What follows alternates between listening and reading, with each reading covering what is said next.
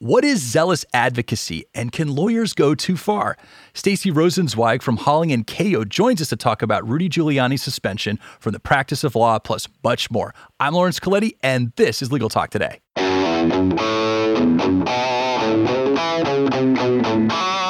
Welcome back, listeners. It's great to be here with you again. We've got a packed show today. We're going to jump right into it. But first, got to thank our sponsor. Nota is powered by M&T Bank because you went to law school to be a lawyer, not an accountant. Take advantage of Nota, a no-cost IOLTA management tool that helps solo and small law firms track client funds down to the penny. Visit trustnota.com forward slash legal to learn more. And that's Nota spelled N-O-T-A. And remember, terms and conditions may apply. Okay, let's welcome our guest, Stacy Rosenzweig. She's a shareholder at the law firm of Halling and Cayo. Welcome to the show. Thank you very much for having me. Absolutely, absolutely. So, Stacy, you're a lawyer for lawyers when they actually need a lawyer. So, can you tell us about your practice and professional responsibility? All right. Well, like you said, I'm a lawyer for lawyers when they need lawyers. I represent attorneys at all phases of the disciplinary process uh, if a complaint's been made against them. Also, beforehand, uh, to avoid complaints being made against them, uh, proactive counseling, fee agreement review, website review, things like that. I work with bar applicants uh, who may be facing some character and fitness issues, reinstatement applicants for people who've been suspended from the practice and want back in, a variety of things. And also relevant here, I have a pretty robust election and political law practice. So this is a great intersection of what I do. So, in short, you're the ideal guest for what we're talking about today. I'll leave ideal up to you, but uh, I think uh, it, will be fun. Okay, sounds good. Sounds good. So uh, one one of the things, Stacy, that uh, I kept coming back to this article I read related to what we're talking about today was an article written by Bob Carlson, of course, the uh, former president of the American Bar Association. He wrote this ABA Journal article, and it was titled "Defense of the Unpopular: Lawyers Should Not Suffer Backlash for Defending Rights of Unsympathetic Clients." And in that article, he wrote about John Adams defending the soldiers, uh, the British soldiers, uh, after the Boston massacre. And that was an incredibly unpopular decision in Boston at the time. He got a lot of ridicule for it, but he held to his principles, and those principles became a cornerstone of how we practice law today. Everyone deserves a fair trial. It's been on my mind a lot lately with these uh, sanctions that have been talked about with Sidney Powell. And of course, we're going to talk about Rudy Giuliani, but in spirit of that, in spirit of John Adams representing the British soldiers as a, a general matter, and kind of in your own words, what do you think a fair trial is? Well, you know, I, I think a fair trial, it's a foundation of our democracy.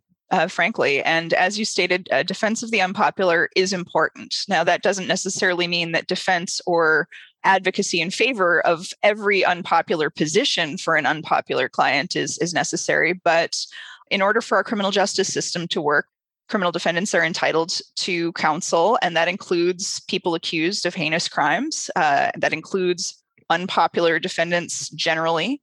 And everybody has the right to access the courts with you know some limitations that we'll discuss here. And so a fair trial in those situations they comport with due process. That means a fair public hearing within a reasonable time in front of an independent or an impartial tribunal. Uh, there's a right to call and confront your witnesses, a right to counsel, a right to um, present evidence and object to other evidence. Things like that, due process is important. Well, as lawyers, uh, we have that duty to represent our clients well. They call this the the zealous advocacy duty. And so, just in terms of that, you know, what does that mean? Why is being zealous in your representation so important? Well, zealous advocacy means, at least in, in my words, doing everything reasonable within your means and ability to help the client achieve the goals that they communicate to you. Uh, now, that doesn't mean taking every possible advantage or striving to win at all costs, no matter what bridges you burn in the meantime, but it's important. It's part of the duties of competency and diligence that you can represent your client and uh, you're loyal to them, you give it your all. Okay, okay, gotcha. And so, uh, just kind of building that out just a little bit as I was kind of reading and preparing, you know, lawyers, you know, are they required to be able to prove every single aspect of their client's claim 100% without doubt before they're allowed to enter a courtroom? Oh, not at all. Um, in fact, uh, often lawyers don't have that proof and can't get that proof, or at least can't get admissible evidence beyond what their clients have to say. Uh, when they go into court because the evidence may be in the sole possession of the opposing party. You see this a lot in things like employment law, where the direct evidence of discrimination may be in the employer files and the employee knows what they've seen. Um, and so the lawyer conducts a reasonable investigation based on what they have available, and then they can file the complaint based on what the client tells them, what they've investigated. Uh, when they sign that complaint or anything else that they file, they affirm that what they've included either has evidentiary support or that the claims or defenses that they've asserted in that pleading are likely to have evidentiary support after a reasonable opportunity to investigate or conduct discovery. Now, both states and, and the federal rules of civil procedure have slightly different versions of this, but lawyers sign on to this. So, this doesn't mean that uh, you need to prove every element of your case, but you need to have a reasonable basis for it when you go in. So far, we've talked about what zealous advocacy is. So, what are some of the limitations on this? And I mean, you got into it just a little bit before. There are some limitations on what a lawyer can and can't do. But you know, since you're in this arena and practice in this area of law, you know, what examples have you seen? That's probably the best way to explain it. All right. Well, I've seen examples of lawyers going too far in presenting information that they know to be false or that they know to be misleading on behalf of their client because their client tells them to. I've seen lawyers act just completely inappropriately, yelling, pounding the table, swearing, not usually in court, but sometimes at depositions, sometimes in conferences. In Wisconsin, where I practice, uh, we have an attorney's oath that requires attorneys to refrain from all offensive personality. Uh, which is just it's a great phrase for lawyers and i know a few other states have a similar version and lawyers can be disciplined for violation of the attorney's oath here um, but going into offensive personality, making threats uh, is a case I've seen uh, involving that. Uh, driving, a, I believe it was a tractor trailer into the opposing party or opposing counsel's oh uh, car, things like that. Wow. Um, that goes beyond uh, what is normally considered zealous advocacy. When you want to win or create that advantage at all costs, no matter who it hurts or no matter how obnoxious you are about it. Now, when a lawyer crosses that line, what are some of the things that can happen to them? Now, you mentioned some punishment, some sanctions, but what does that mean, uh, I guess, specifically? It sort of depends on where these things happen. If a lawyer files something false or misleading in court, or says something that they know to be false in court, or behaves in an inappropriate, wholly inappropriate manner in court, uh, the judge can impose sanctions on the lawyer depending on the state or the federal jurisdiction, everybody has their statutes that work and, and their local rules that work a little differently. Um, but these could involve uh, contempt findings, monetary sanctions, striking of pleadings, even dismissal of cases in egregious matters.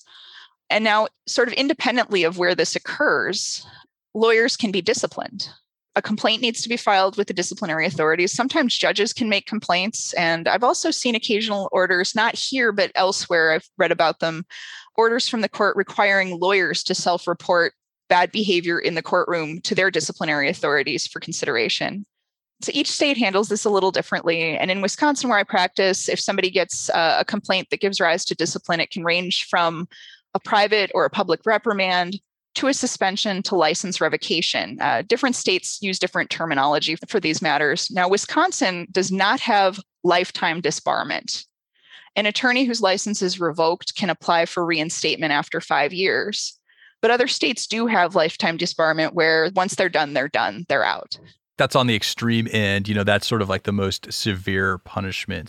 Right. My clients will occasionally refer to it, even though we don't have it here, but people consider it a professional death sentence. Gotcha, gotcha. All right. Well, now that we've got a nice uh, little uh, foundation for uh, zealous advocacy and uh, what happens if lawyers uh, push that too far, and and some of these punishments for lawyers, you know, what happened to Rudy Giuliani? You know, he just recently had his law license suspended, and so at this juncture in time, as this has happened, and this this episode will uh, will publish a couple days after our recording. Where are we with this? You know, the, this suspension. What does it mean? Does it mean he's permanently suspended? Does it mean he cannot practice law right now? Does it have to scale down? Can he appeal? Where are we with this?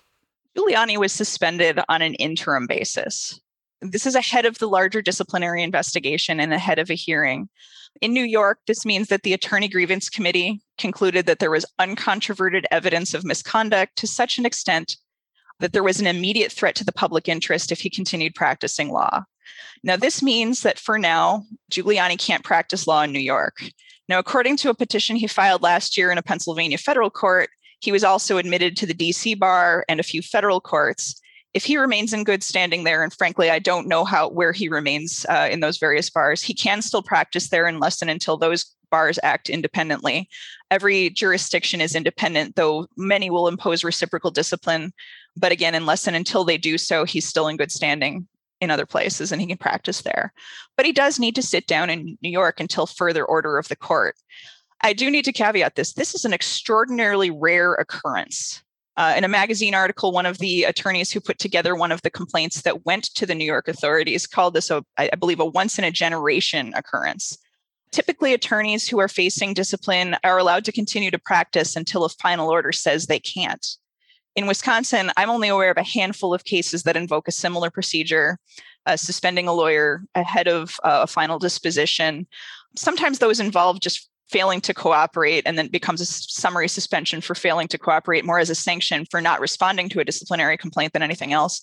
But more rarely, it's when there is that public interest or the protection of the public uh, requirement. And these tend to be cases involving criminal convictions, serious felony convictions, stealing from clients, other uncontroverted allegations that will probably result in revocation. And this is a way of handling it in, order, in an orderly fashion prior to the full adjudication.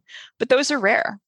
And it's my understanding that these are rare in New York as well, especially considering this didn't involve stealing from clients or a criminal conviction. It involved misstatements. Now, these misstatements happen to be about the integrity of a federal presidential election, and that's problem. Nonetheless, this isn't what I tend to see here. Uh, now, Giuliani will have the opportunity to have a full and fair hearing after an investigation, and at the end of the process, it could be found that he should be suspended for a certain length of time or disbarred completely, or it can be found that his conduct doesn't warrant further sanction, in which case he'd be entitled to practice law again. Okay, now before we get into some of the reasons, I want to talk about the regulatory body that brought this. Now, I read the case and went through the different reasons and some of the pushback that the court had. So, I guess what governing body brought this case and I guess how did it originate? right again i with the caveat that i don't practice in new york it's my understanding that the new york grievance committee that handles these things received a good number of complaints uh, now this happens whenever a prominent lawyer does something on tv or in the media that gets negative attention. You see people on social media i get my phone goes goes haywire people are like what can we do about this? And you see people on social media saying everybody should flood the state bar with complaints about this person. Now, the state bar isn't always the, the authority that handles discipline in various states. Like in Wisconsin, it's the Office of Lawyer Regulation, which is an arm of the Supreme Court. And if you send the state bar a complaint about somebody, they will tell you to go talk to the OLR because there's nothing they can do about it. It's my understanding that dozens, if not hundreds, of complaints came into the grievance committee. And I do know that at least one substantial complaint was filed on behalf of several dozen academics and New York bar leaders. So that's going to get the grievance committee's attention more so than a, a member of the public who sees something they think is inappropriate on TV. Yeah, that'll definitely carry some weight. And so, well, before we get into some of the reasoning behind it, what you thought about this court decision, and I'm going to share my opinion as well. But uh, let's just briefly go down some of the stated reasons why the court here found and decided that it was uh, appropriate to, at least on a temporary basis, suspend Rudy Giuliani from practicing law in New York. So these are about things he said, like you mentioned. So things he said in public, things he said in court, things he said before a legislature. Right. And you know, this was a lengthy opinion. And the court that issued the opinion made it very clear that there were numerous uncontroverted claims of professional misconduct. And again, Giuliani had the opportunity to respond, you know, in some fashion to this. And at the end of this process, the court determined that these were uncontroverted. He didn't respond with enough to avoid the temporary suspension. Now, the court found violations of three major rules of professional conduct. New York, as most states do, follows the model rules of professional conduct that are put out by the ABA. There may be some variations, but generally speaking, they found uh, violations of Model Rule 8.4 sub C, which prevents uh, or prohibits lawyers from engaging in any conduct involving dishonesty, fraud, misrepresentation. They also found a violation of 4.1, which prohibits misstatements made to third parties in the course of representation. And that includes rep- misrepresentations made to the press and the public, at least as this court interpreted it. And also 3.3, which prevents misstatements or prohibits misstatements by attorneys before a tribunal, uh, including a court or other adjudicative body. Now, the court made it very clear that these statements came from all over press conferences, including the famous Four Seasons total landscaping in front of a garage door press conference. They drew from state legislative hearings, radio broadcasts, podcasts, TV appearances, the radio broadcasts where he was a guest and was a host. But there was only a single court appearance that they drew from. And that court appearance was the one in Pennsylvania that I talked about earlier with that petition for pro hac vice admission. And Giuliani represented in court and made a lengthy argument about fraud, about voter fraud in Pennsylvania. But by that point, there were no live voter fraud claims in that lawsuit. And he sort of admitted that at the at the hearing, but he he used this as a bully pulpit and put forth some arguments that were plainly not before the court. And the court wasn't happy with this. And the court required some briefing to clear some of this up. And the New York court here found that this argument about fraud that wasn't there and it, it included some, some statements that were plainly not true violated those three rules. Um, you know, the Four Seasons Total Landscaping press conference got some ink in the opinion as well because of the false statements made about dead people voting. And they found that this was in the course of representing the Trump campaign. This wasn't citizen Giuliani speaking on his own behalf. Now, I've got a couple more questions I want to get through. We are running a little short on time, but there's one I want to invest a little time on. And so, this first one, I'm going to ask the question. I'm going to answer. It. Now, I'm not the expert, so I'm going to answer kind of the way I feel about how this court decision came out. And while I'm doing that, if you could think about your answer and, you know, you get the final word here because you're the expert. But the question is this, you know, what, what do you make of this court's decision against Rudy Giuliani? Did they, did they get it right?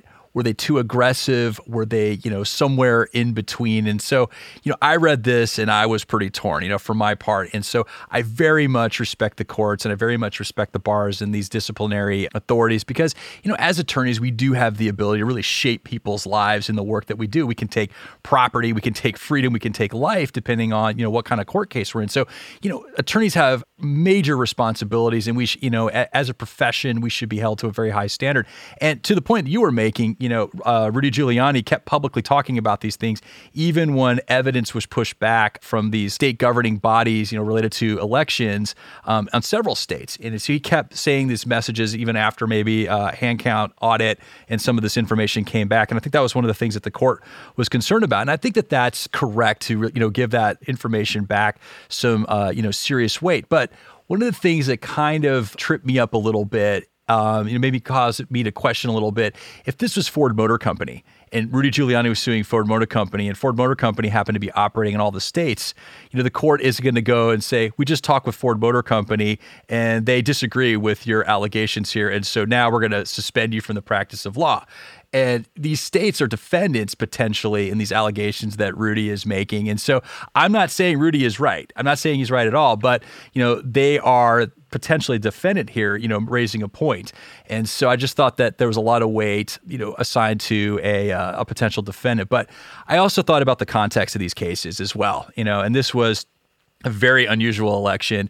You know, there were hundreds of pre-election cases that were filed that didn't get full redress, you know, before the election. And so, and oftentimes in these cases, they said, well, harm hasn't happened yet, so it's not ripe for us to make a decision. So that went along. And then after the election, there's this very small window to bring these cases. And so there's a lot of shotgunning it and trying to get this information before the court to preserve that right to bring the case.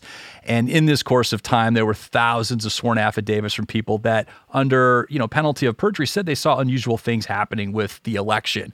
Also, there was a record number of mail in ballots that were part of this process. Country had never seen anything like this before with COVID. So, you know, unusual, right? You know, none of these things by themselves prove anything. And, you know, and just a couple personal accounts while I was watching the election, you know, I saw some, you know, four separate state major vote counting places all stop counting at relatively the same time. And I thought that was unusual. Does it prove anything?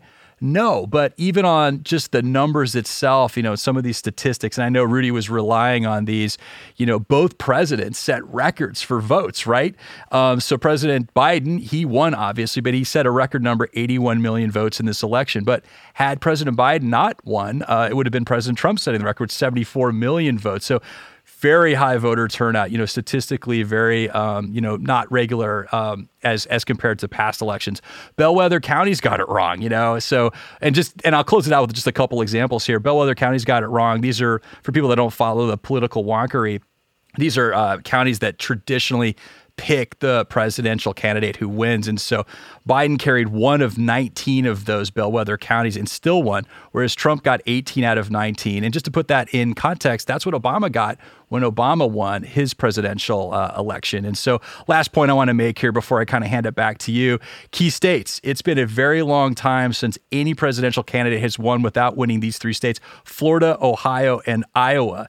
Biden loses all of those and still finds a way to win. So, statistically speaking, this is a very unusual election, and there was not a lot of time to you know get all this put together, and there was a lot of uncertainty here. And I think, and this is the part where it kind of causes me some pause the court is where people take these disputes when they feel that they've been wrong. This is where these disputes belong. And, uh, you know, in this case, they weren't able to get into court. I think that led to a lot of frustration. And that's kind of where I side here. I'm not saying Rudy was right, but I think that this particular punishment maybe was a little harsh and maybe they should have stopped short of that. But I'm not the expert. That's why you're here. And so that's why I want to hand it back to you. Right. Well, there there was a lot in there. Yes, there was, um, and I'm and sorry. Think, yeah. Oh no, no, no worries with regard to the you know the voting fraud allegations you know this was an unusual election. It was a highly polarized electorate. There was covid-19 to contend with you know and also i was involved in both pre and post election processes including the wisconsin recount of the presidential election. And the thing here is that the people who on the losing side of this election you know, when you allege voter fraud in a way that, uh, and you want to overturn the results, the duly certified results of an election and change who the winner is, who the certified winner is, that is a high bar. Oh, for sure. That is a really high bar. And you're not just allowed, you're not allowed to go into court without a basis. Like I said earlier, you don't have to have 100% proof of everything, but there needs to be some factual basis or some good faith belief that this is going to turn out after discovery. And court after court after court turned that down. Again, Giuliani isn't being disciplined here, at least not on paper, for the fact that this was an unusual case and he represented an unusual client or an unpopular client among certain circles. Now, with regard to whether this interim suspension was correct or too aggressive, you know, this is actually something I've wrestled with. Now, I make no secret about my politics. I have absolutely no love for Rudy Giuliani or what he and his clients and his contemporaries tried to do.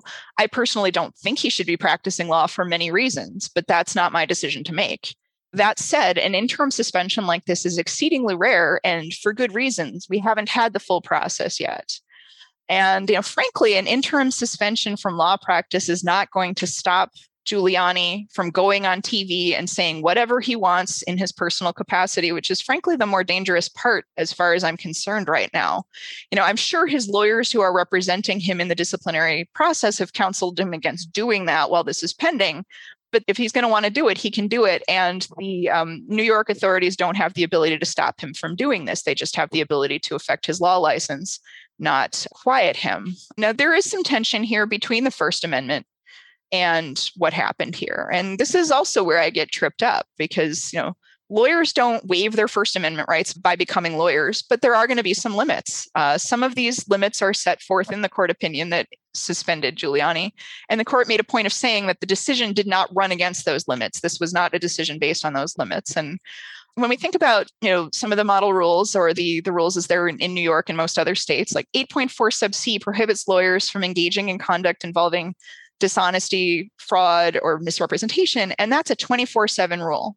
It applies in court as well as out. I've seen violations of this rule found when somebody submits uh, tax returns that are false you know personal tax returns nothing to do with the practice of law other than getting a salary from a law firm that were fraudulent. But this obviously, you know, model 8.4 sub C can't be applied in all situations involving dishonesty. You know, if that were the case, parents could have end up in trouble by talking to their kids about Santa.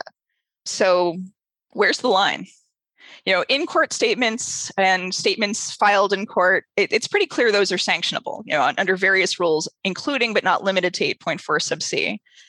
Out of court, well, where's the nexus between what was said and either the lawyer's law practice or the lawyer's fitness to practice law? That's generally where at least my state draws the line.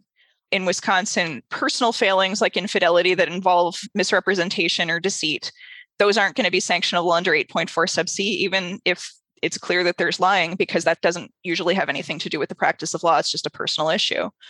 Now, that press conference at which he was appearing and bending or blowing through the truth on behalf of a client may very well violate that rules. You're still advocating for a client in a public forum, talking to third parties, and not telling the truth.